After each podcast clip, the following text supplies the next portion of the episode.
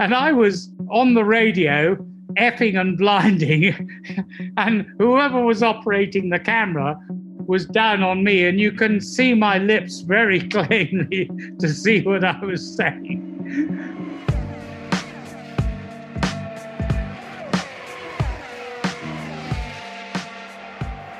To say I'm excited to introduce this week's guest is an understatement. The man is a Formula One legend, an engineer whose Williams cars won nine Constructors' World Championships and the men driving them seven drivers' titles. I'm talking, of course, about Sir Patrick Head.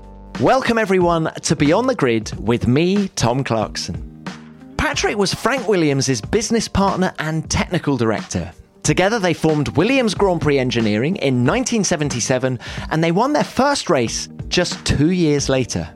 After that, they didn't stop winning for a quarter of a century.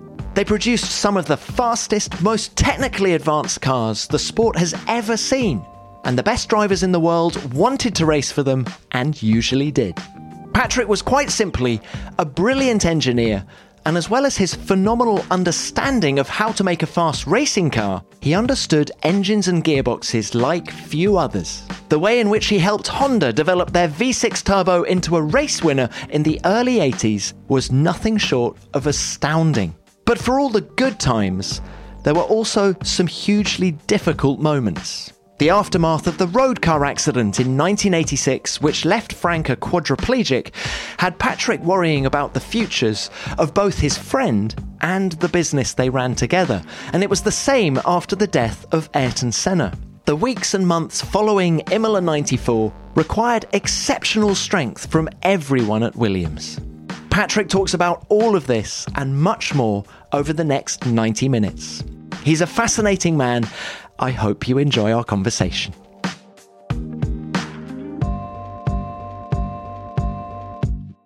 Patrick, it's lovely to have you on the show. Thank you very much for your time. So, first up, how are you? Where are you? Uh, I'm extremely well, thanks, Tom. And I'm in Cagliari, which is right in the south of Sardinia. My uh, wife, Monica, her family comes from Cagliari and we've had a small flat here for nine or ten years or so and have come up and down. And now we've got uh, it's not the flat's not that big but we've got a flat with a nice big planted terrace with a swimming pool of it. And i live in complete and utter luxury down here yeah. Sounds absolutely lovely. Um, look do you stay in touch with formula one? If um, i look over my shoulder too much and spend too much time thinking about Formula One. Monica gives me a hard time and uh, tells me that life is about the here and now and the future and not the past. And so I, I don't spend an awful lot of time on it, but I am in touch with Jost Capito, who I've known for some time. But I don't have any idea that I ring them up and advise them how they should develop the car or anything like that. But I am in touch with them, yeah.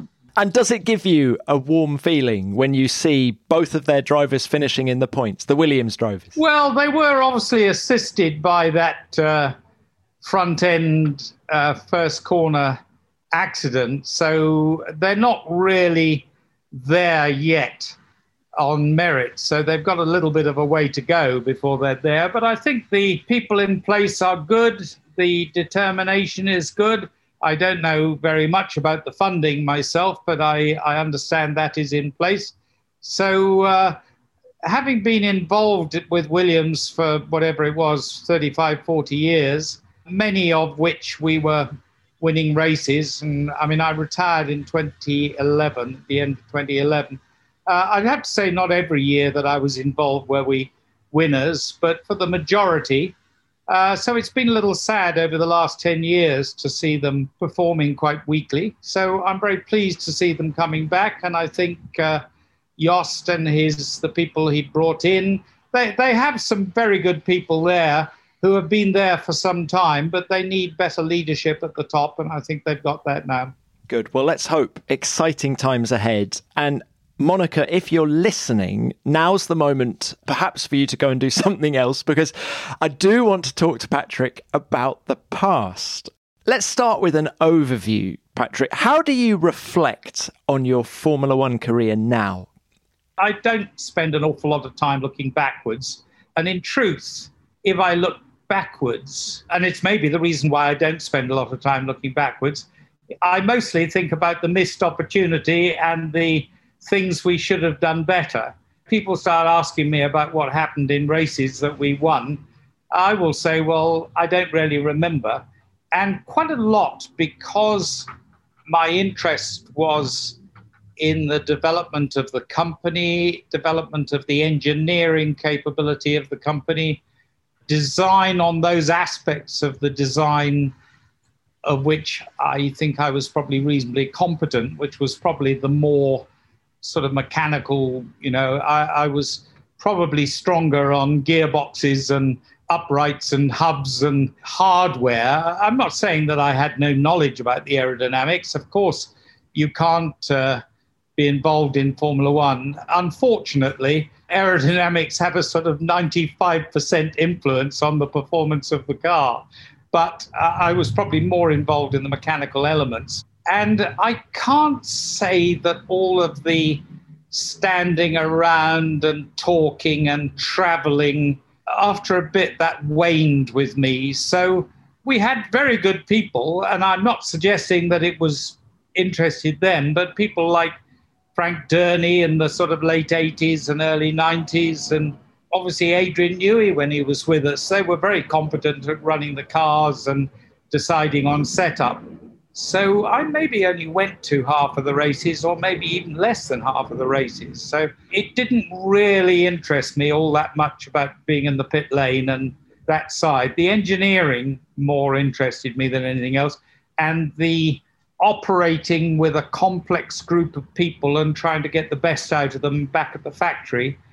You know, because you you had maybe fifty or sixty people in the later days at the track, but you had 500 back at the factory, and that's where the car was made quicker or slower. I understand the engineering thrill for you, I understand the business side of it. But also, how much of a racer were you? I mean, did you enjoy moments like Silverstone 87 when Mansell hunted down Piquet for the win? Did you get a kick out of that side of it as well? I must have done, Tom. It's a hell of a long time ago now. I can't say at any time that I favoured one driver over the other in our team. Some of the drivers might have thought that, but it wasn't actually true. In fact, probably, I mean, the reason that Nigel came in for a pit stop, here I am remembering that race, it was quite an outstanding one, but he came in for a pit stop because I think we must have thrown a, a balance weight off and he had enormous vibration through his steering in fact, we probably hadn't twigged how much degradation affected the speed of the car over the life of the tire. Because as the tire rubber, it's not really tread, but let's call it the, the, the rubber surface, as it got thinner, the energy generated by its distortion became less, and the tire started running cooler. And as it ran cooler, the grip level reduced.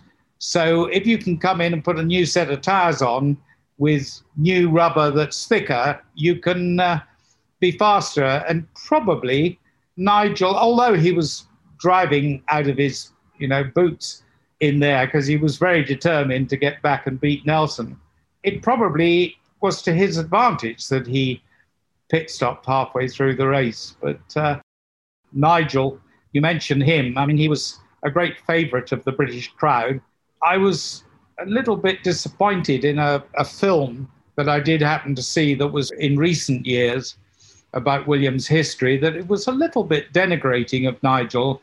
And I, I, think that was very unfair because Nigel won over 30 Grand Prix, of which only two were with Ferrari. So he must have won near 30 with Williams. He was by far the most outstanding driver.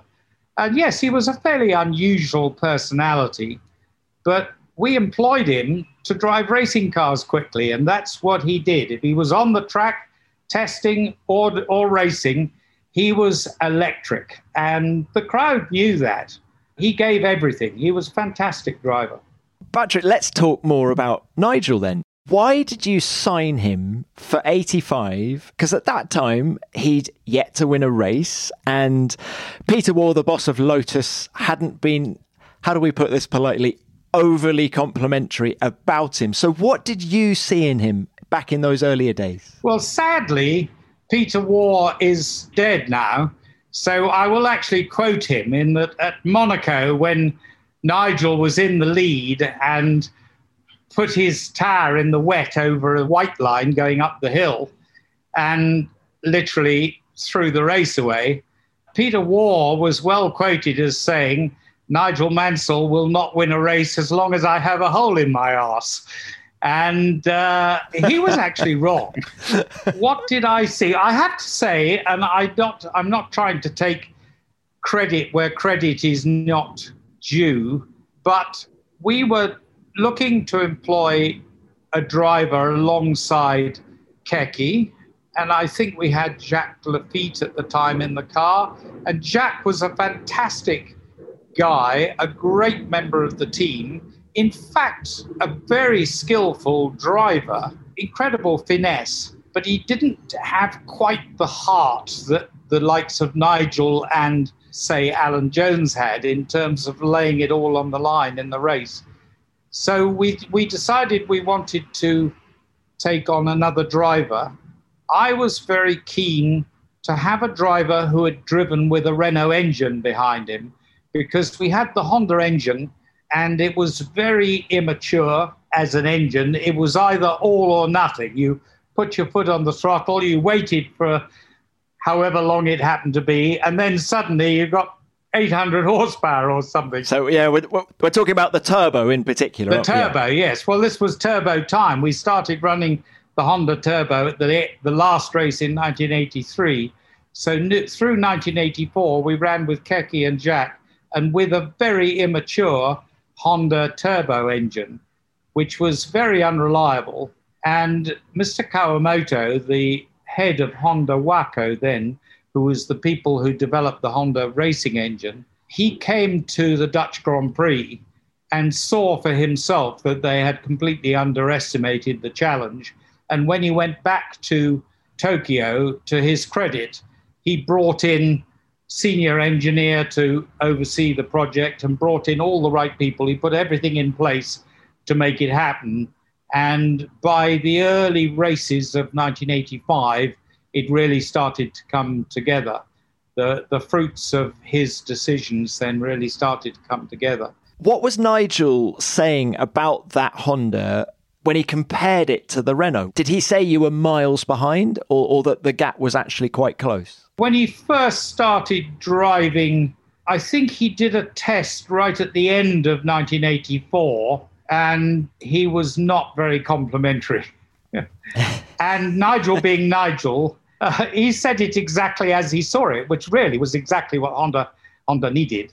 Having just climbed out from driving with a Renault engine behind him, and probably the Renault engine at that time, 1984, was probably the class of the field and to Honda's credit, they very much listened to him. I can't say, you know, Nigel didn't say you need a different compression ratio and you need this and that. All he could say is, this is what's wrong with the engine. You know, the, the throttle control is terrible. He would describe in great detail what his problem was with the throttle control. And they sat down and listened and asked him questions and they went away and got the job done. And early in 1984, we had what was called the D spec engine, which not only had uh, a much smaller bore and longer stroke, but it also had a lot of piston cooling, many things that made it robust so that they could then give it absolute stick through the turbocharging and uh, inlet pressure. I mean, when we first got the engine in 1983, it had inlet manifolds that were incredibly tall and stuck out the top of the bodywork. By the time we started winning races in middle of 1985, the inlet manifold was incredibly short, so response times were very quick. Talking of response times, this is all pre-internet, isn't it? And I mean, I remember my first trip to Japan 25 years ago and how different the place is now compared to then. Can you just tell us How difficult were the logistics of a relationship with Honda back then? They had been running with Spirit, and I didn't really meet the, any of the people within Spirit. But I had worked with Ron Tauranac previously part time when I was building a boat in the Surrey docks, and I, I went and gave him a hand when he was doing his Trojan Formula 5000 car and then Formula One car. I didn't know Jack Brabham well, but I had met Jack Brabham through Ron Tauranac. And Honda were very influenced by Jack Brabham and Ron Tauranac. The two of them said, You will have to wait too long for Spirit to develop themselves to be a competitive Formula One team. They had done a very good job in Formula Two and won the Formula Two championship, but to learn about Formula One was probably going to be three or four years for Spirit. So we have to thank Ron Tauranac and Jack Brabham, both sadly dead now, for literally guiding Honda to us. It was remarkable. It's difficult to put across. A chap turned up, not a Japanese, but an English guy with a van and a cylinder block with heads on it and sump of the V6 engine was put on the floor in our R&D place. Three different lengths of inlet manifold that bolted on the top of it, a cardboard box with two turbochargers in it, no exhaust manifold, and that was about it, and no paperwork at all. And in those days, in the office, the front office on the ground floor, down below my office up above, I could hear all the way through the day this clack, clack, clack, clack, clack, clack, clack of a telex machine. And that's how we communicated overseas was by telex. Long forgotten now. I sent a telex to Honda in Japan, to the Honda R&D Wako place where they operated from, saying, could they please send how many kilowatts of energy we had to dissipate in the water system, in the oil, uh, and a lot of, you know, what peak running water temperature wanted, they wanted what peak running oil temperature, and could they either send us an exhaust manifold or give us the dimensions of an exhaust manifold. It was quite a long telex with a lot of precise questions on it. I, I think somewhere in my probably storeroom downstairs, I have the return telex which said, Dear Mr. Head, please design what you think. And that was it. Really? Nothing, nothing else. That was it. And we had a, a lovely guy, a South African called Gary Thomas, who worked for us in our design office at the time. He had worked with Ron Tauranac at Ralt before as well, but he came to work. I had actually worked with Gary at um, Wolf Racing way back in the mid to late 70s. He was a very dour but great sense of humor, South African, still alive, thank goodness. Although I'm very surprised, but he used to because he used to motorbike race at weekends, and he'd come in every Monday morning. He'd have gravel rash all over him from where he'd come off his motorbike. But anyway, Gary knew quite a bit about engines, and he had a good understanding of the basic linear mathematics of cooling systems and that sort of thing. So I said to Gary, Gary, you get on with this Honda engine installation, and I'll get on with it. We, we did what was going to be just an intermediate car because I thought we know so little about this. We've got to have a car to go out and go testing. So we produced what was quite an ugly, but actually basically reasonably sound car, the FW09, I think it was. Pretty basic, but produced pretty quickly. And Gary did a fantastic job of the installation.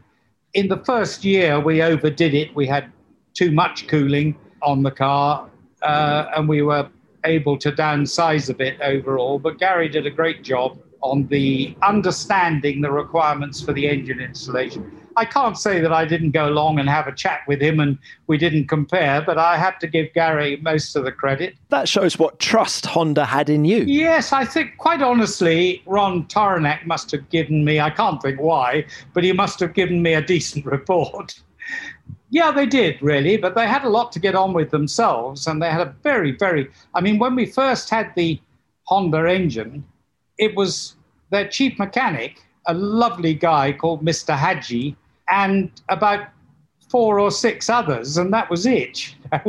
and um, Hadji had been chief mechanic.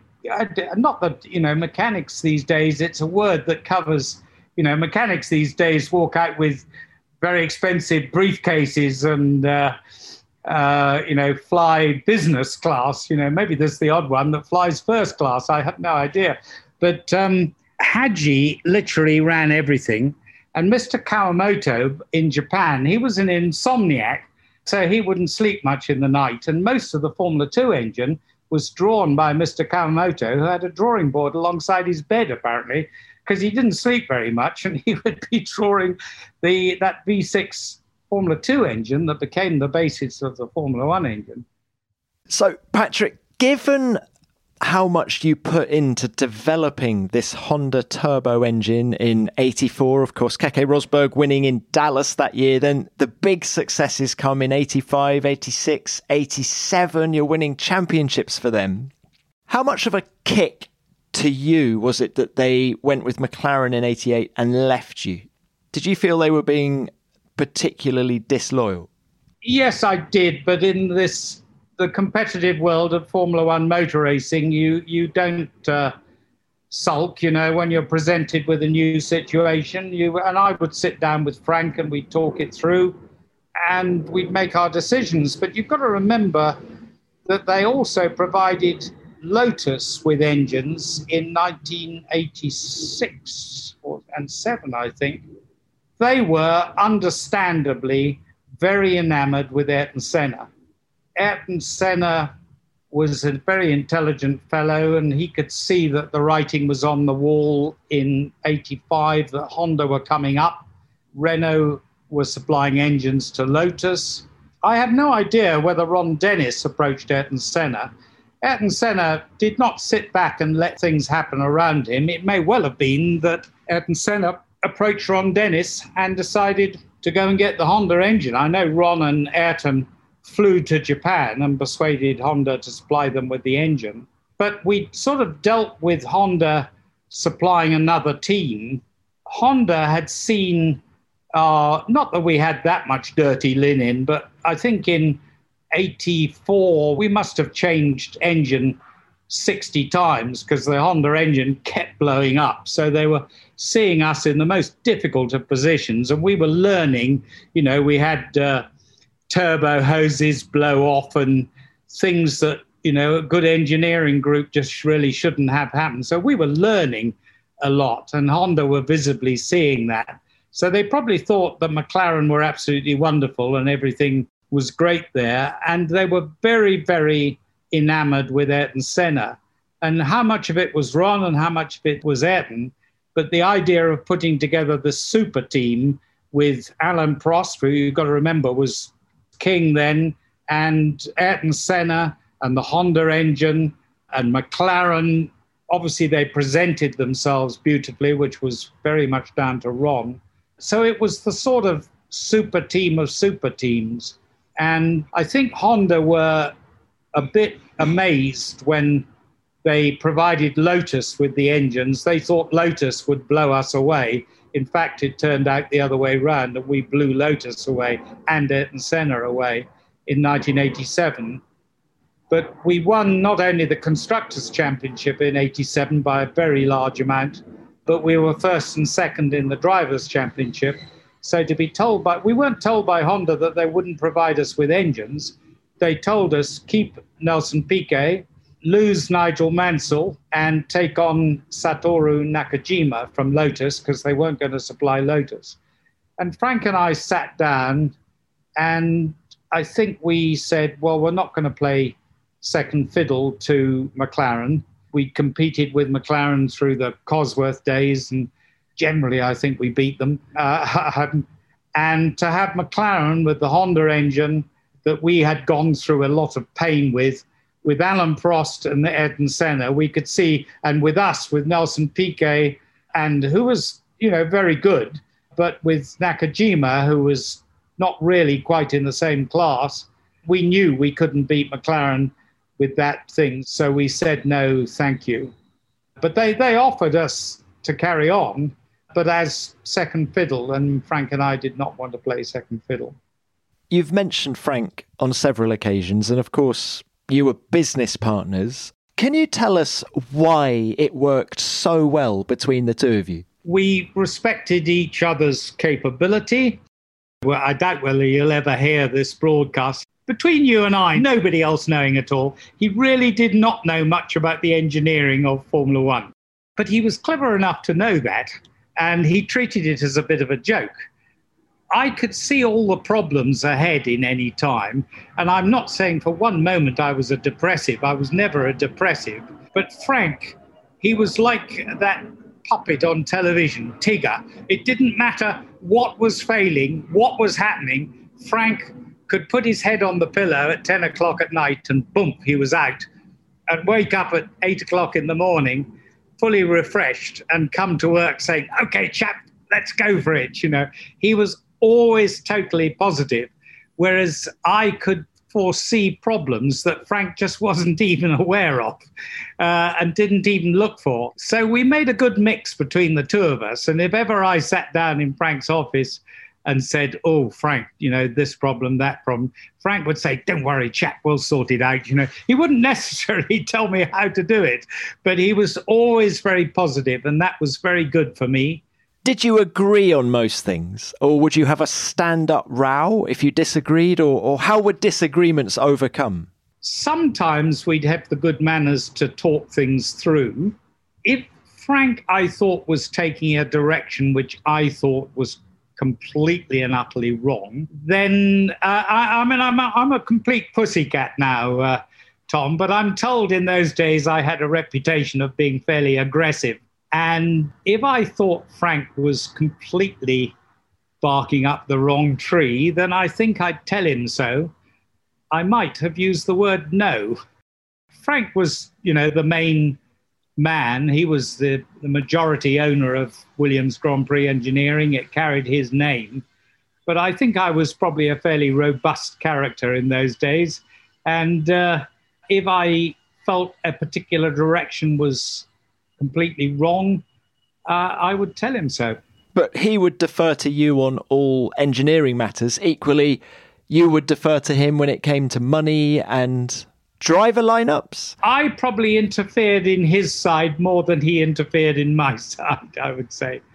Driver lineups we would talk about, and we were talking earlier about taking on Nigel Mansell because we were looking at Derek Warwick, who I'm sure would have been an excellent choice because he also had been driving with the Renault engine. It was most important for us because Keke was a real seat of the pants driver and he was fantastic, but he would drive anything you gave him.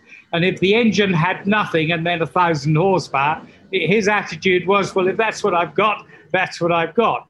And nobody but Keke could have won that race in Dallas with a car in a car park covered in gravel with a with an engine that was all or nothing. We knew we needed somebody who had driven with a Renault engine or, or a good turbo engine behind them. And it came down to Derek Warwick and Nigel. I think there was a bit of ifing and not being certain. And I got up and said, Look, Frank, this has been going on far too long. My vote's for Nigel. And I got up and went to work. Uh, I'm not saying just on my word, but it turned out to be a great choice. And Nigel won nearly 30 of our Grand Prix and was a great, great team member and desert justifies no criticism from anybody. What about the dynamic between you and Frank after his car crash? How did that change? It certainly changed. Frank, as is well known, I mean, I think he's the oldest quadriplegic by decades. And the positive attitude that I spoke about before, he applied to his, his life. He was always very keen to compete, but I wouldn't say he played a major part in decision making. I mean, we, we lost him. He was completely out of it for six months after his accident in the London hospital on his back. I think he clinically either died or was very near. I think had lots of tubes in him And I think every now and then the tubes would come out of his stomach and go into his lungs. I think his lungs filled up with water a number of times. And um, his continued life was very much owed to Ginny, his wife, sadly dead now, because she was with him much of the time. And very many of these times, she would jump on top of him and literally pump his lungs out again, another shows how old I'm getting because uh, a lot of these people are sadly not with us anymore. But the great Sid Watkins was in charge at the London hospital, and he said to Ginny, Ginny, you should let him go. The quality of his life is going to be so poor if he recovers from this that you should just let him go. And she just wouldn't do that. And so he owed the part of his life post 1986, early 86, when he had his accident, very much to his wife Ginny. I think he was aware of that. And she wrote a book called A Different Kind of Life because before his accident, he was, you know, he was, as I said, he was like Tigger. He was, a, I mean, very annoying at times. bounding with energy and going off for 20 mile runs all the time. And uh, is it true that he went for a run every day? Every day, yeah. Did you ever join him? No, no, no. I was never, ever. In fact, there was a picture that had been seen of, must have been sort of the early days with Alan Jones, 1979 or something, 78 maybe it was, with Frank and Alan both in tracksuits running off from our first factory. Well, I think as soon as the photographer had that picture, Alan turned around and walked back to the factory and came in for a cup of tea because Alan was not a runner. and uh, uh, it was very much stayed. But Frank would have gone on and done 10 miles. He did 10 miles every day and uh, was very fit. And I think when they had that running race around Silverstone with and a lot of the people in Formula One were runners, and Frank won it by miles. You know, he was uh, he was a serious runner. He didn't do full marathons very often, but he used to do half marathons, and he was actually coming back from a test at Ricard in early 1986, March 1986, driving faster than he should have been to come back to do a half marathon on the Sunday morning. It was on a Saturday afternoon when he went off the road and the car turned he turned the car over in a ploughed field and uh, broke his neck. Can you remember where you were when you heard the news of that accident?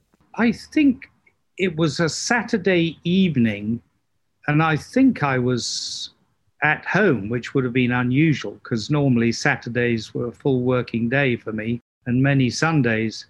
I was living then in a house quite close to the factory, and I got a call I think it might have been from Peter Windsor, who was in the car with Frank at the time, but uninjured. It might have been from Bernie, Bernie Ecclestone. And I drove over to Ginny's house, and Bernie set up so that we could fly out the next morning on his aeroplane from, I think, Biggin Hill to see Frank in the hospital. We went into this hospital in Marseille and this French doctor who spoke very little English came out of the sort of emergency room shaking his head, literally telling Ginny that Frank was gone, you know, that he was he he wasn't going to survive. But Ginny was determined that he would, and he was flown home in, I think, a specialized hospital aeroplane, not uh, with all the sort of support systems and went into the London hospital under Sid Watkins' control. And Ginny moved to staying in a hotel down there near the hospital.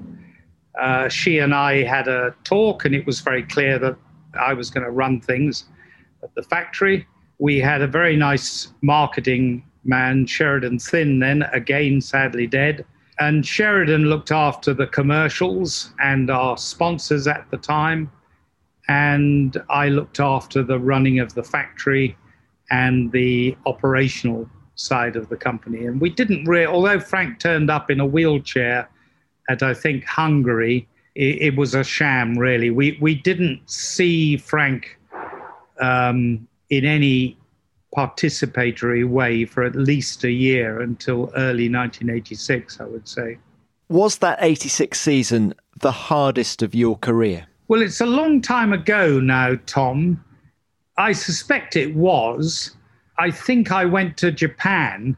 Mr. Kawamoto, when he set up the Honda Wako Formula One team in a structured way, he brought in an engineer called Ichiban Ichida, lovely guy, very capable. But he brought in a manager, a program manager called Sakurai, and he was one tough piece of work. If Sakurai said to somebody, jumped, they jumped. And every now and then, when I'd go out to Japan, it was interesting because I think I went 11 times or something. The telephone would ring alongside the, my bed at home, probably at 4.30 or 5 o'clock in the morning, and it would be, Patrick San, come to Japan. And I would say, Sakurai san, do you realize what time it is? Come to Japan, he'd say. And he'd say, first class ticket at airport, pick it up, come to Japan, next plane. And I didn't really have any alternative. So I would get up, pack a bag, and this would be maybe Monday or Tuesday before a Grand Prix. I would go down to Heathrow, go to the Japan Airlines desk, pick up my ticket, get on the airplane, fly to Osaka Airport, be picked up by a taxi, driven to a hotel in uh, the capital, and be given 30 minutes to have a wash and a brush up. Then I would go down to a meeting room, which would have a table 30 feet long in it with curved sides on each side. And there would be one chair for me on one side, and there would be 30 Japanese on the other side, the specialists in every activity, whether it's the turbocharger activity, the electronics man, whatever. And I would have four to six hours of drubbing everything that they'd noticed, everything that they'd seen, every failure. They would record every speed trap. So they'd have the things that they'd say, why McLaren 10 kilometers an hour faster in this corner? Why this? Why that? Why turbocharger hose blow off? Why the, you know, and it would go, so it would be really aggressive questioning and I think I told myself really early on that they were trying to get me riled. So I gave myself a dose of calm down on everything and I gave them logical answers, or as I saw it, logical answers for every question.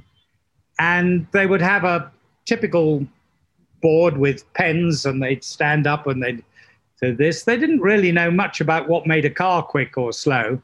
But it was a very good exercise and it gave me an idea of the disciplined way they went about things because Williams, up to that point, had been a little bit a band of brothers. You know, you had myself, Frank Dernie, Gary Thomas, you had people, you know, we probably had eight or nine in the design office, you know whereas Honda had 80 or something, you know, completely different exercise. So it gave me an idea of the different way of operating when you have a very big setup and the structured way in which they they did things. So it was a learning exercise for me as well. But then Sakurai at the end of it would say, okay, wash, clean, meet downstairs, half an hour. So downstairs, it was after a quick shower or whatever, downstairs, and there would be uh, cars to pick us up, and we'd go out to this restaurant, maybe just the senior engineers, maybe eight of us, and we'd go into these an eating place where you'd have these uh, thin screens that would be pulled, and the Japanese waitresses would come in with the food, beautiful Kobe beef tender beef, very, and it would all be incredibly friendly. Lots of joking, laughing, and uh, but a complete change from the steely atmosphere of the meeting room. Then we would go to a a sort of club. It wasn't really a nightclub.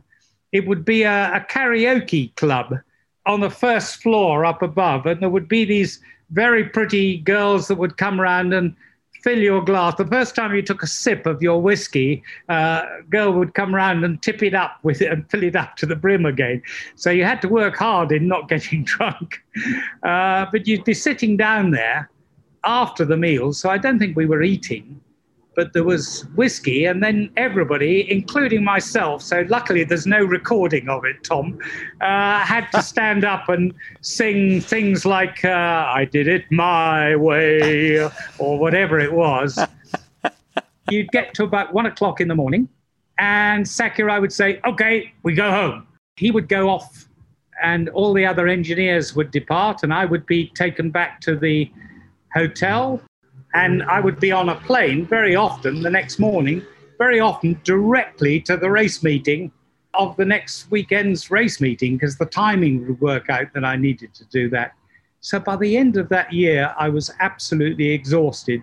And it's a very long answer because we were competing for the championship.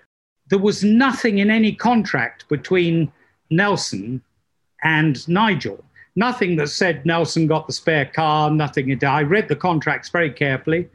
And Nelson said to me, Frank told me I would have the spare car contracted. He wasn't being unfair. He was just repeating what Frank had told him. But the problem was it wasn't written down anywhere. And Frank wasn't conscious to tell me these things. So I was running the team in a very, you know, you get it this weekend, you get it this weekend. I was trying to be very fair to Nigel. And Nelson, by this time, was probably a twice world champion. And Nigel had won two or three races the season before. I think Nelson thought that Nigel would be a pushover and was probably a bit surprised to find that Nigel was bloody quick. Nelson was quick as well, mind you. Patrick, this story of Piquet and Mansell reminds me of Alonso and Hamilton at McLaren in 2007. I think Alonso was was the was the Piquet in your team, and Hamilton was the Mansell in a way, and, and Alonso thought Hamilton would be a pushover, and of course it didn't happen, and it all got quite acrimonious, didn't it? I think there's a lot of truth in that, Tom. But anyway, it ended up with at about probably May June. Frank was semi-conscious for some of the day in the London hospital and Nelson, probably not really understanding how heavily injured Frank was, insisted on having a meeting in Frank's hospital bedroom and me going down there. And we went in there, and Nelson was saying, Frank, and, and you had, to, I think Frank was just looking up at the ceiling or whatever. And Frank was, Nelson would say, Frank, you told me I'd have the spare car and this and that and whatever and I had to sort of look above Frank and say, Frank, is this true and whatever? And Frank sort of blinks. i t- I'm not sure he could speak at that time because he had so many tubes in his mouth. I think he blinked to say, yes, it's true, give Nelson what he wants. So from then on, Nelson had the spare car. But the problem was Nigel was doing a lot of winning. And then we got down to the last race of the year in which our two drivers both were in the pan seats for winning the championship. And Alain Prost was in a, a very small opportunity of doing so. And we'd had one or two Goodyear tire failures, but Goodyear were very, as you would do be if you were a tire company, they were very, well, they must have picked up a nail or they must have done it. They, they took all the bits of tire away but it wasn't just us. There had been five or six tire failures, notably at Imola at the Tamburello corner. And um, we had a tire failure with Nigel. Colossally, it's Mansell. Yes. One of my favourite Murray, Murray Walker quotes. And literally, I was in a position then on the pit wall with Nigel having a tire failure and Nelson's tyres Nelson was then either in the lead or going to be whatever he was, he was in the world championship position. But by the end of the race, Nelson's tyres were going to be a few laps older than Nigel's tyres had been at the time it, his tyre failed. So I had a difficult decision to make. So I called Nelson in and we changed tyres and he went out. And for anybody that records these things, Nelson was closing on Alain Prost at a massive rate. And I think at the end of the race meeting, missed overtaking him by two seconds or something like that. another lap, and he almost certainly would have got him. How did Nelson feel about that after the race? Nelson was brilliant. He never, ever, and I've never read anything about recriminations from Nelson in the pits. He did not give himself the license to, you know, say to a journalist in Brazil, if Patrick hadn't called me in, I would have been the 1987 world champion. He would have been. So I'd say Nelson was absolutely stunning. So he was scurrilous in many ways, uh, Nelson. He was a lovely, lovely chap, very funny, but he was a complete nutter gent in, in his uh, relations with the people he, he worked with, very professional. How acrimonious did it get between Nelson and Nigel? How difficult to manage was it from your point of view? I can't say that I involved myself that much, and I can't say that I would have been massively tolerant. But I think Nelson, I mean, I said he was a complete and utter gent. In his relations with other drivers, I understand he was pretty scurrilous. He didn't like the fact that Ayrton was beginning to take over his public in Brazil. And I think Nelson wasn't that fair in some of the rumors that he put out about Ayrton. And I think Nelson, I mean, on the one hand, you can say it's quite funny, but on the other hand, I mean, I think he paid at Hockenheim some people in the crowd opposite the pits to jump up and down with boards saying Nigel's a fool or, or, whatever it was. Anyway, he did not use his activities on the track totally to undermine Nigel. So it did get quite acrimonious. But I very much involved myself in trying to make sure that I was fair and delivering themselves equal equipment. Just to finish off and not be, there's actually, uh, I only remember it because it was quite sort of outstanding in that at Hockenheim, Nelson was in the lead with Nigel behind, and Nigel came on the radio and said, My tires are really bad. I need to come in for a pit stop and replace my tires. And so we got tires. Those days, now you couldn't do that because the tires weren't driver allocated. But I think Nelson had talked to the man who did the radios. So Nelson was hearing our radio signals to Nigel and what Nigel was saying. I mean, Nelson was a real, he was a real character, no doubt about it. And Nigel was probably, I don't know, 15 seconds behind Nelson at the time. But we said to Nigel on the radio, okay, Nigel, we've got the, your tires in the pit lane, come in for tires. And lo and behold, without saying anything, in the pit lane came Nelson with no no message to us saying I'm coming in for tires. But Nelson came in, stopped in the pits, up on the jacks, brr, brr, brr, on went Nigel's new tires. and I had to get on the radio to say to Nigel, don't come in for tires, Nigel, next lap. And and I was on the radio effing and blinding. and whoever was operating the camera was down on me, and you can see my lips very plainly to see what I was saying. Uh, and there was no mistake oh, in what I was saying. Wonderful stories. It was yeah. very funny anyway. I wasn't funny for Nigel at the time. The next lap, we got Nigel on with new set of tires. Nelson was a scurrilous piece of work. I love hearing about all the Williams drivers. What kind of driver excelled at your team? We liked real fighters. I mean, I think uh, rightly or wrongly, Frank and I got uh, accused of being not quite in love with Alan Jones because there was nothing silly about that. But we liked fighting drivers, drivers who liked to scrap. And certainly Alan in the car or out of the car liked to scrap. He was a real character. I think at Imola one time, Charlie Crichton Stuart, who was uh, again another person sadly dead, but he sort of operated on our marketing side, got on very well with Alan.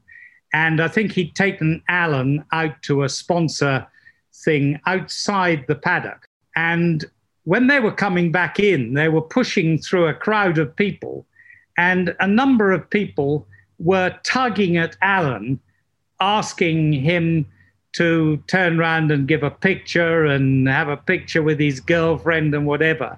And I don't think Alan was, you know, it wouldn't have been a first response. But I think whatever, some guy had really got his goat and was tugging at him over and over and over again. And Alan turned round and gave him an uppercut. And with Alan, you only needed one punch and the guy would be out cold. I mean, in, in South Africa in 1980 or 81, Alan's car failed him. I think the engine had failed early, and we were sponsored by Leyland Vehicles at the time. Leyland had a big place where they had a lot of trucks down by Leeuwkop, one of the bends, Crowthorne or something, one of the bends at uh, South African circuit. And there was some pretty girls that Leyland had to promote their products. And one of these girls was up in the driving seat of the truck. And Alan was standing alongside having his picture taken with the girl up in the truck looking down on him during the race. And this very boorish South African came along, and he was obviously quite drunk and started making unpleasant comments towards this girl. And Alan, I think, politely asked him to back off and stop making these comments, and he didn't. So Alan literally dropped him with one uppercut punch. Apparently, Alan's father, father was even more pugilistic, uh, Stan, but this chap happened to be the number one importer of Leyland vehicles into South Africa. You couldn't make that and up. Alan laid him out cold. Apparently, he was out cold for 20 minutes and they had to pour buckets of iced water on top of him, oh. whatever. Uh, I wouldn't say this happened that often, but when, when Alan gave somebody a, a punch, you knew all about it. God. So we did have some robust drivers. But then, sadly, recently, Carlos Reutemann died. He was the most lovely character considering that he was a very handsome, in a rather aggressive looking way, but a very handsome, tall bloke. He had the most wonderful manners. And we, we really did get on with him well. But we had, you know, he should have won the 1981 World Championship. He didn't. We liked him so much, so we would have carried on with him in 1982. He did come back. But then when the battle with the Argentina went out, he rang up Frank and said, Look, Frank, it's all become too difficult. I think I'm going to pull back. Patrick, is that really why he, he retired after, what was it, two races of 82? Was because of the Falklands War? I think there were a number of factors. He rang up Frank and he said, uh, We brought in Keke into the team, and Keke turned out to be very, very quick. And when, when uh, Carlos first met Keke, Frank said, What do you make of Keke? And he said, I don't know, Frank. I'm doing a rather bad version of Carlos. I don't know, Frank. The gold Rolex, the Gucci briefcase, the Gucci shoes. I think he thought Keke was a bit showy, you know. and, uh, but then when we when we started racing, he also knew Keke was bloody fast. And I'm yeah. not suggesting for one moment that Carlos didn't think he could beat him, but he knew to beat Keke in the same car was going to be hard work. And I think it was. I mean, by that time he was near 40, so. Carlos was uh, getting on a bit. I think there were a lot of people in Argentina that were saying to him, Carlos, you must come into the political environment he was a, a farmer, Carlos, soybean farmer. And uh, I think there were a number of factors all together that came together. The Brits and the Argentinians being at battle, that must have been a major factor as well. So we suddenly found ourselves without a, a, a, driver. So it wasn't us that said goodbye to Carlos, it was Carlos that said goodbye to us. But he was a really lovely bloke, but not like your normal Formula One driver.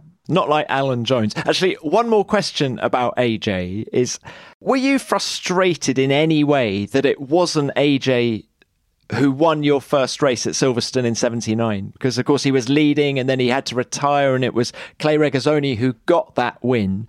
But did you in any way feel that the wrong guy got it? No, I think we would have, uh, it would have felt more natural because Alan had been through a few difficult times with us.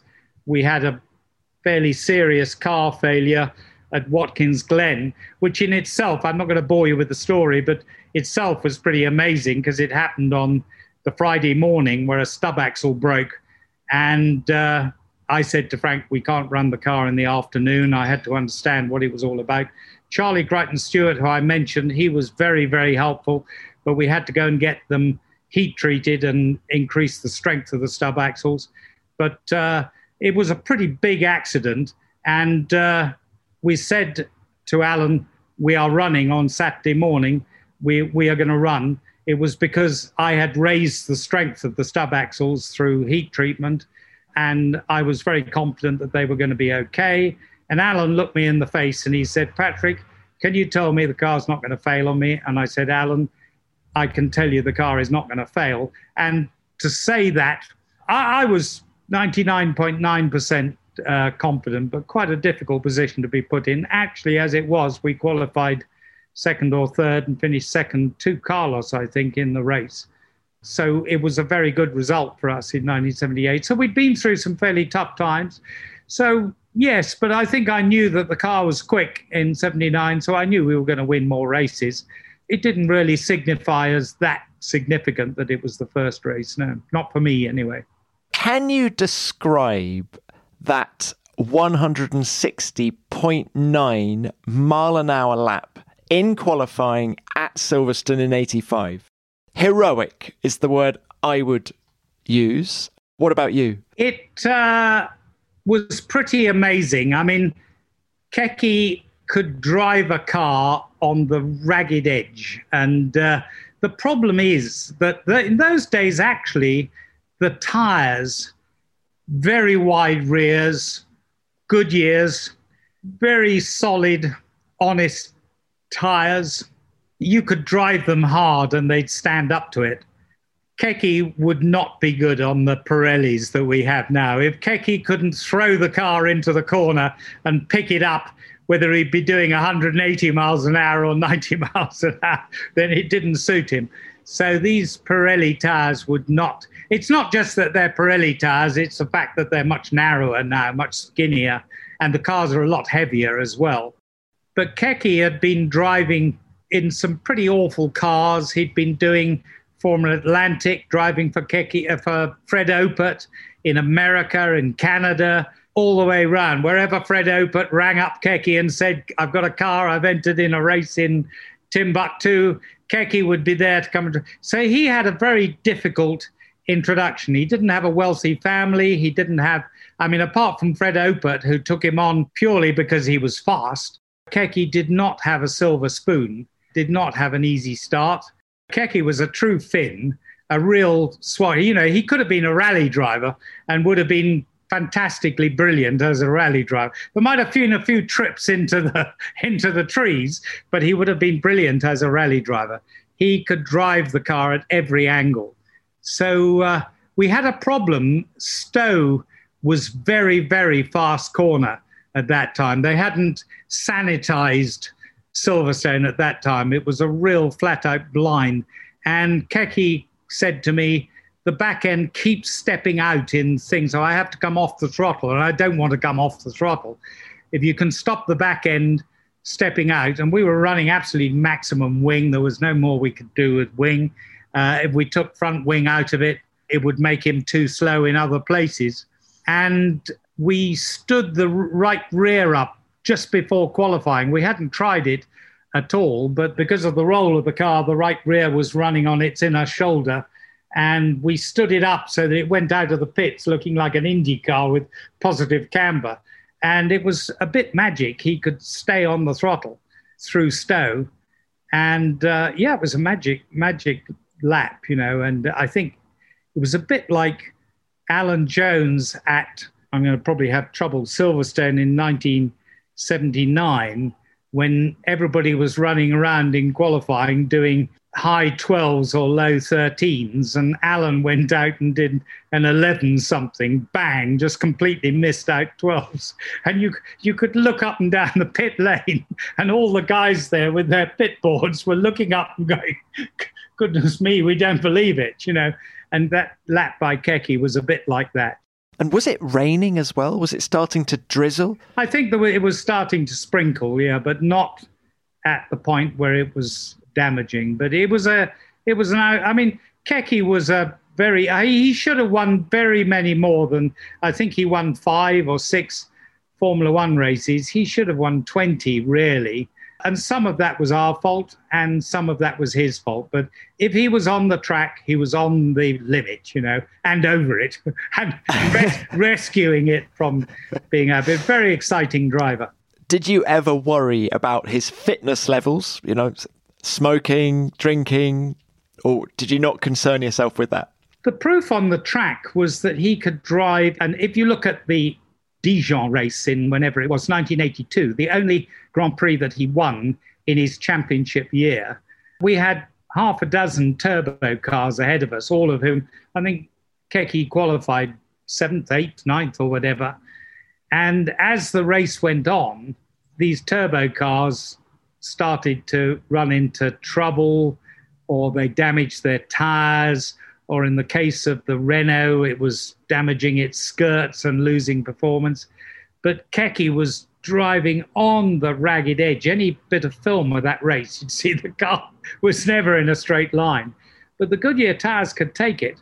But, um, you know, he was an incredibly exciting driver. But I think he felt, if I use the term insecure, I don't think on the outside you would see somebody that looked as if he was insecure.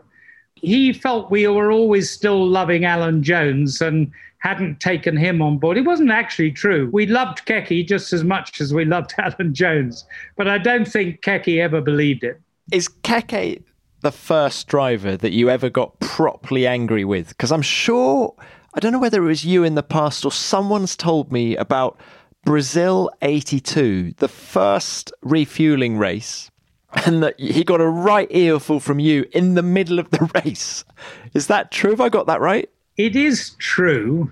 And it's amazing, you know, when you're in a competitive position. This, I won't bore you with the whole story because the refueling was, there was a test in the week before the Grand Prix.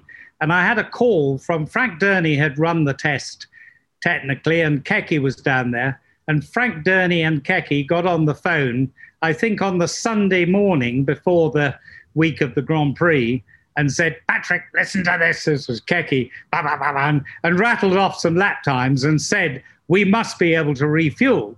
So, um, literally within two days, we got refueling equipment together, which consisted of a bare barrel and uh, I can't remember whether we got into sports cars at that time, but anyway, we got into quick release couplings and things. But anyway, by Tuesday morning, the stuff was all on a plane out to Brazil.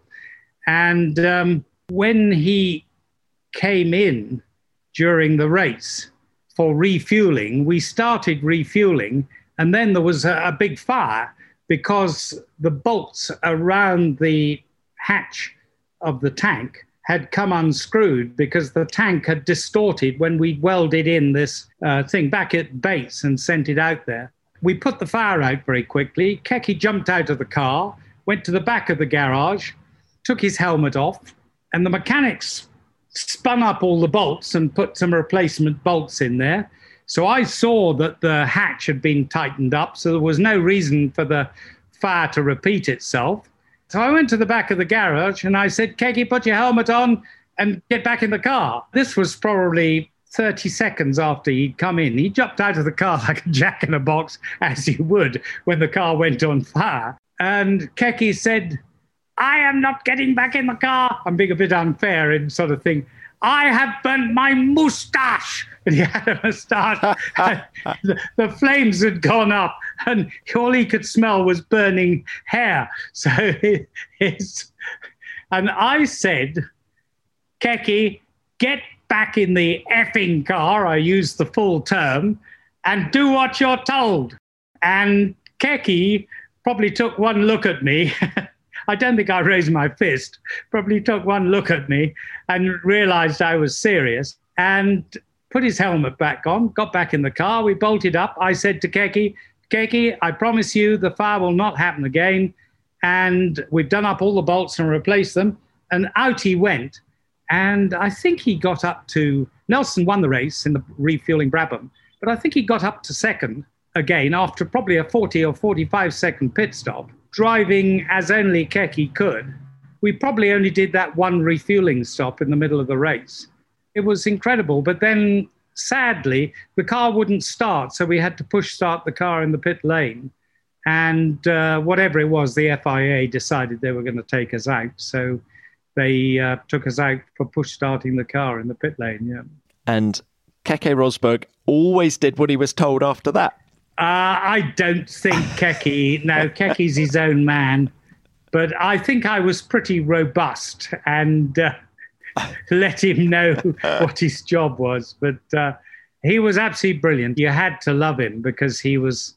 If he was on the track, he was on it in a big way. Yeah, spectacular. Did you see many similarities between Keke and his son Nico, of course, who raced for you from what, 2006 to 2009? Nico certainly had some of the characteristics of his father, but I wouldn't say he was quite such a swashbuckling. Nico was probably, I mean, in the environment in which he was brought up, his family lived in Monaco. I'm sure he knew many drivers successful drivers down in Monaco. I would say Nico was much more the calculating, thinking driver. Nico was heavily into the data. Keke didn't have time to look at data if we had any data at that time. There were certainly some similarities, but I would say Nico was not totally like his father in terms of throwing the car around in the same way. But then by the time Nico was driving, the tires weren't as robust as they were in Keke's day. Can we just talk about the other world champions who drove for you? Let's start with Damon, Damon Hill. You pulled him out of obscurity in 93. What did you see in Damon back then? We needed a driver for the active ride car for a test program that ran separate from, but in parallel to our race program.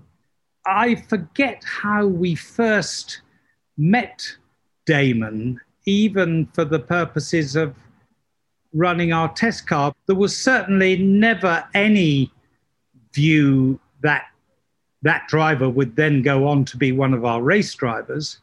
And I forget we had people like a very young Paddy Lowe before he went off to McLaren, came from outside of Formula One when he came to us. So he was very young and running the test program. Man called Simon Wells, who ran our R and D facility and was heavily involved in. And it's quite possible some of those people were strong Damon Hill supporters. So Damon came in, ran the active ride test program, was very thoughtful, analytical person, very disciplined. And I think as that test program went on, completely separate from the race program, in those days we weren't limited to when we, we could decide when we wanted to test and where, and we might be testing the race cars at a track, and the same time we might be testing the active ride car, which was probably a car behind in terms of type number at a completely different track in, in England or uh, elsewhere. And I think the reports that came back said Damon is pretty good.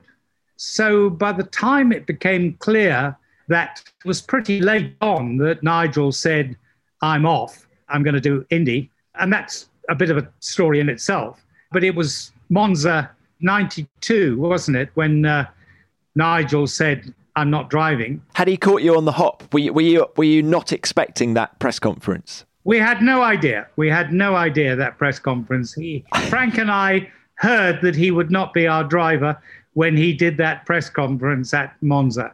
And that story is a story in itself, which I won't bore you with.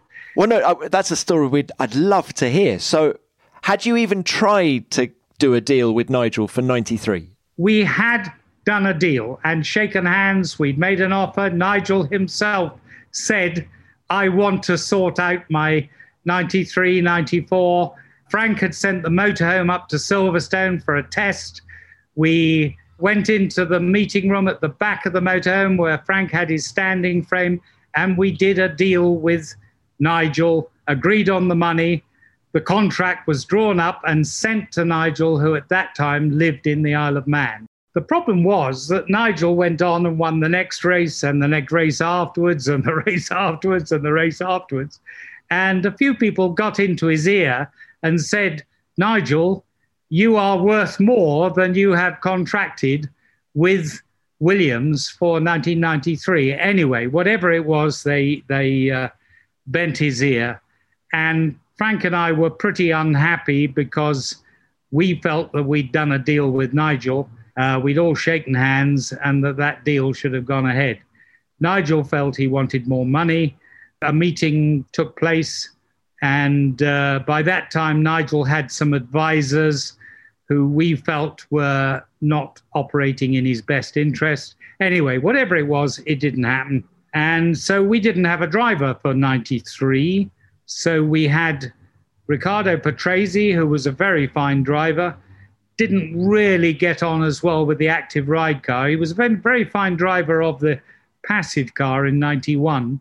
He didn't really like the feedback and the feel of the 90 of the active ride car, not because it was active ride car, it was our particular system.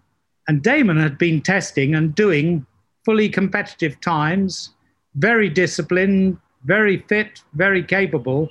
And a number of people in our team said to Frank, you should consider Damon. Frank was always very influenced by star names in drivers and didn't really think. I mean, obviously, Damon was a star name because of his father, but he wasn't a star name because of Damon. It's a completely different story. But when Damon's father was sadly killed, I think the family money pretty much all went to dealing with the consequences of the aircraft accident. And Damon was running around London on a scooter delivering pizzas and things. He he had a very very difficult entry into Formula 1. I think it took some time for Frank to accept that Damon was quite the driver that he turned out to be. But eventually he did when he could see what Damon was doing and when people who had persuaded me that Damon was up to it like Paddy Lowe and Simon Wells, uh, we all ganged up on Frank, and Frank said, "Oh well, okay," and um, on we went. Damon, I'm guessing, must have been incredibly impressive in '94 because, of course, Imola was a very difficult time for everybody, and and Damon was integral in leading people forward. Is that a fair assessment of what he did?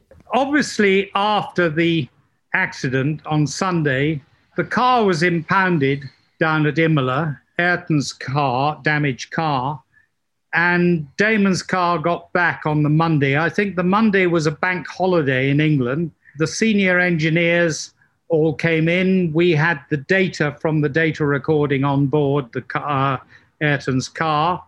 Damon came in, and Damon was very involved in the analysis of the data because obviously for Damon, he wanted to know what had caused the accident. I don't think he wanted to carry on looking at the data onward because ongoing there was a lot of analysis of the data.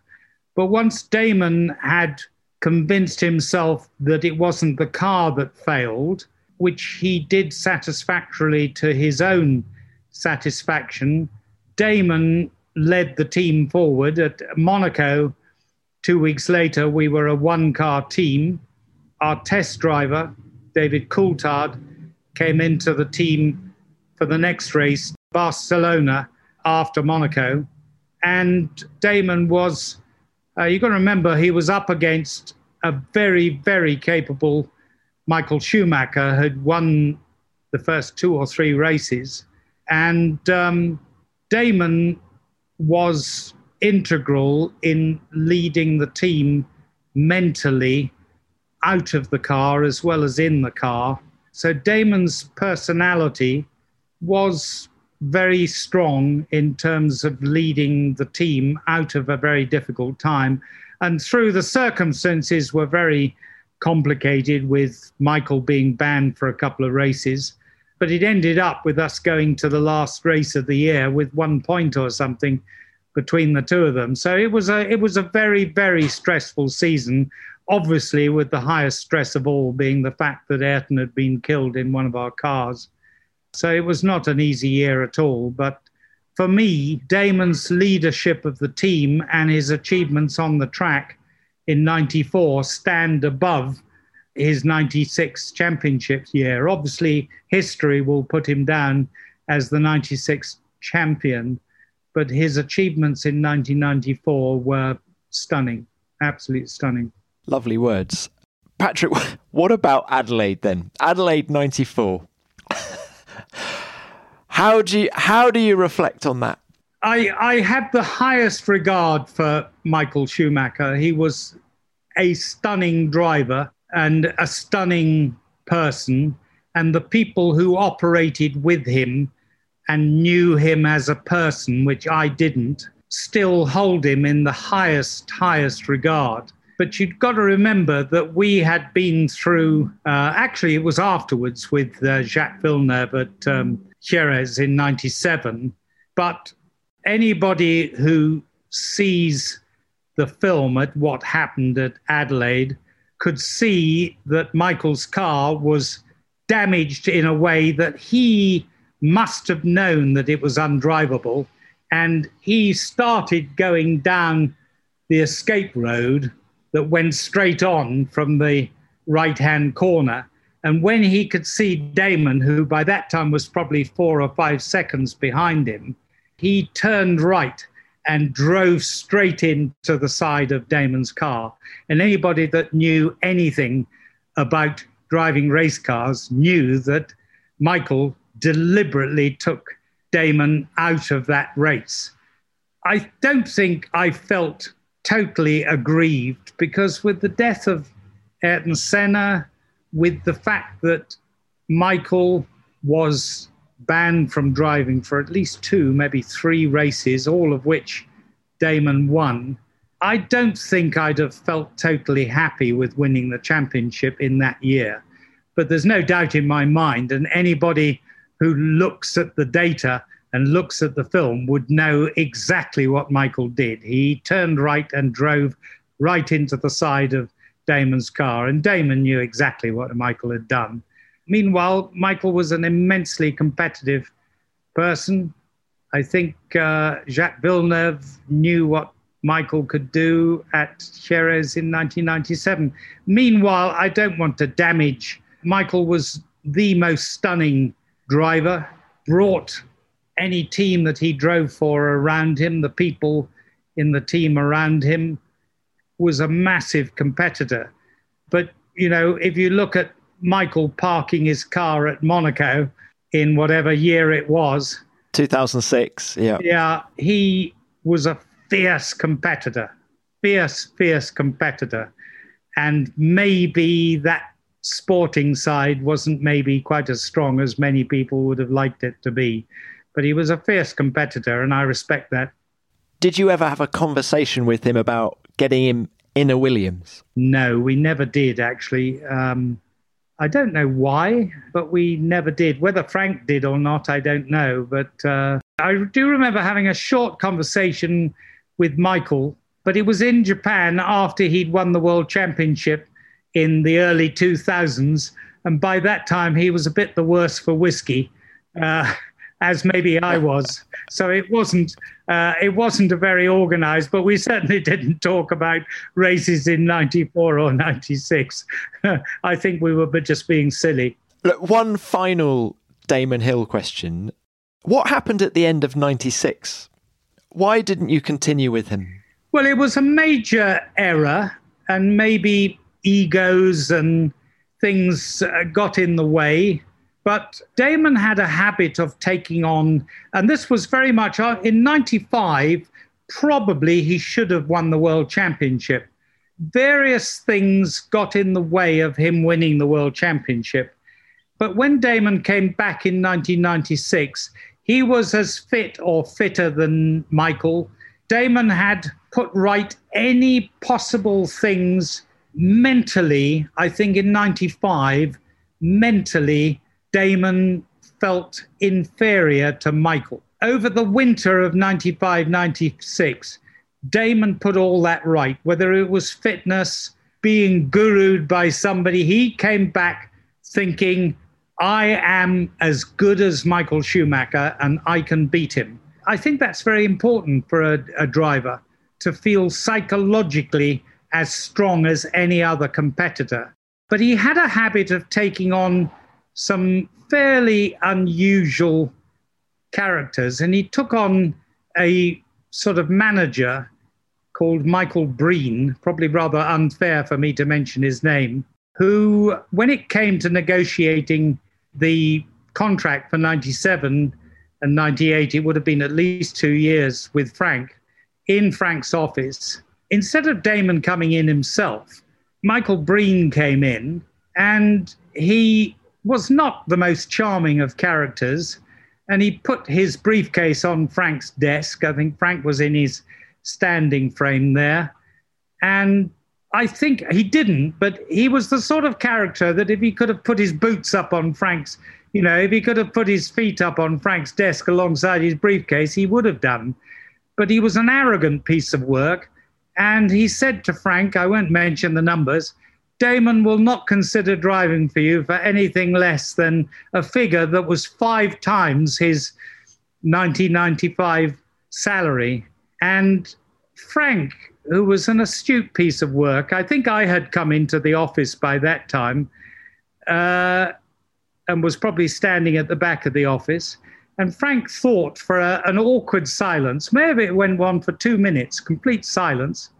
And he said, Michael, I suggest you take your briefcase off my desk. The door is there. Please go away.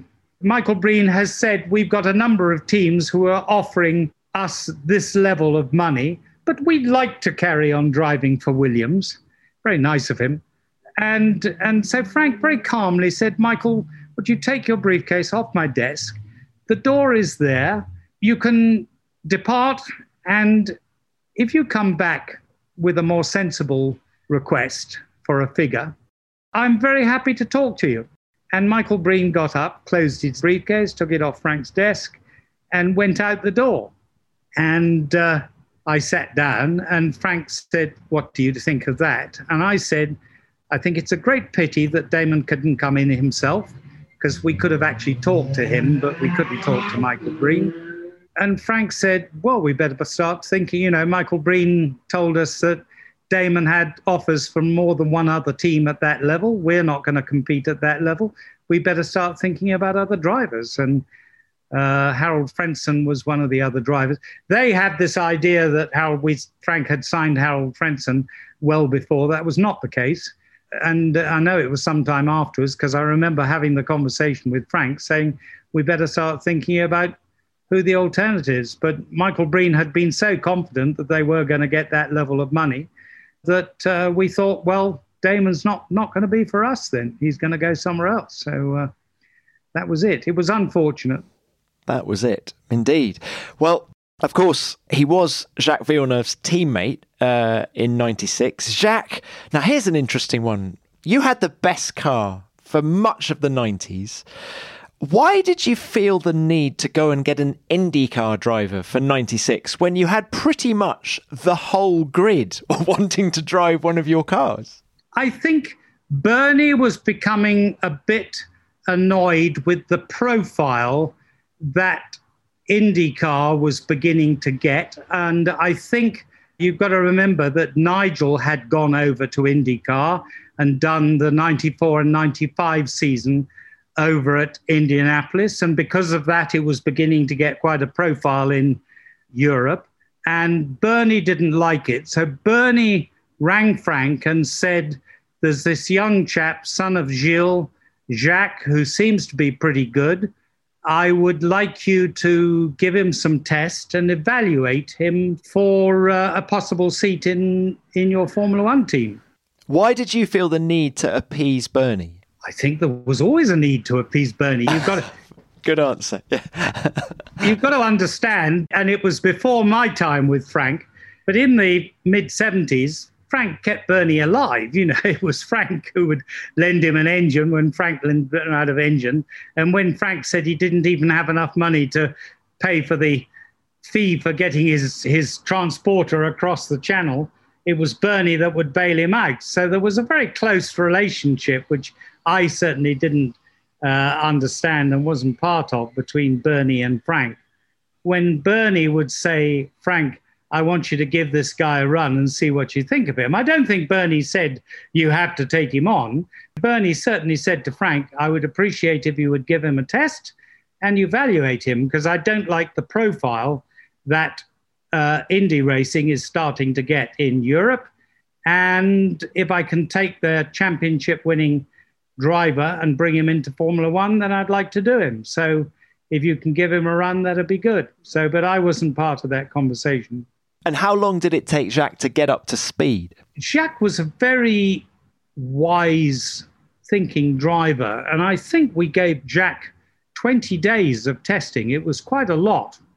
And really, through those 20 days, he was not really fully up to speed through any of it, but not by a long way behind, but half a second, maybe three quarters of a second.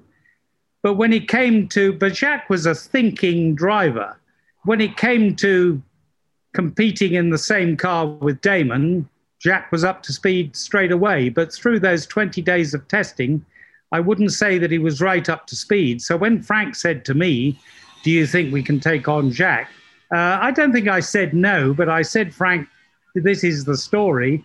He's not really fully up to Formula One speed. Frank said, I think he'll do the job when push comes to shove, and he did. And he was a quirky driver, wasn't he, in terms of car yeah. setup and the blonde hair that came in 97 as well? Yeah, it was very quirky. And for some reason, he thought I was, well, I mean, we always got on, but he, he would huddle away in the corner with his race engineer, Jock Clear, and you, you felt that they wanted to operate as a team outside the team rather than within the team.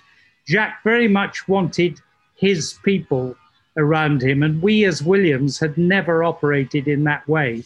So it wasn't the most comfortable environment because it was Jacques that operated in a way as if he felt that we were against him. We never were. But uh, anyway, we, we adjusted to the way he wanted to operate. But he was a quick and tough driver, very, very capable. And when he needed to, he could lay it on the line. Yeah. It's been wonderful to speak to you, Patrick. Really enjoyable just to relive some of those amazing moments. Thank you very much for your time. Okay, thanks, Tom. Bye.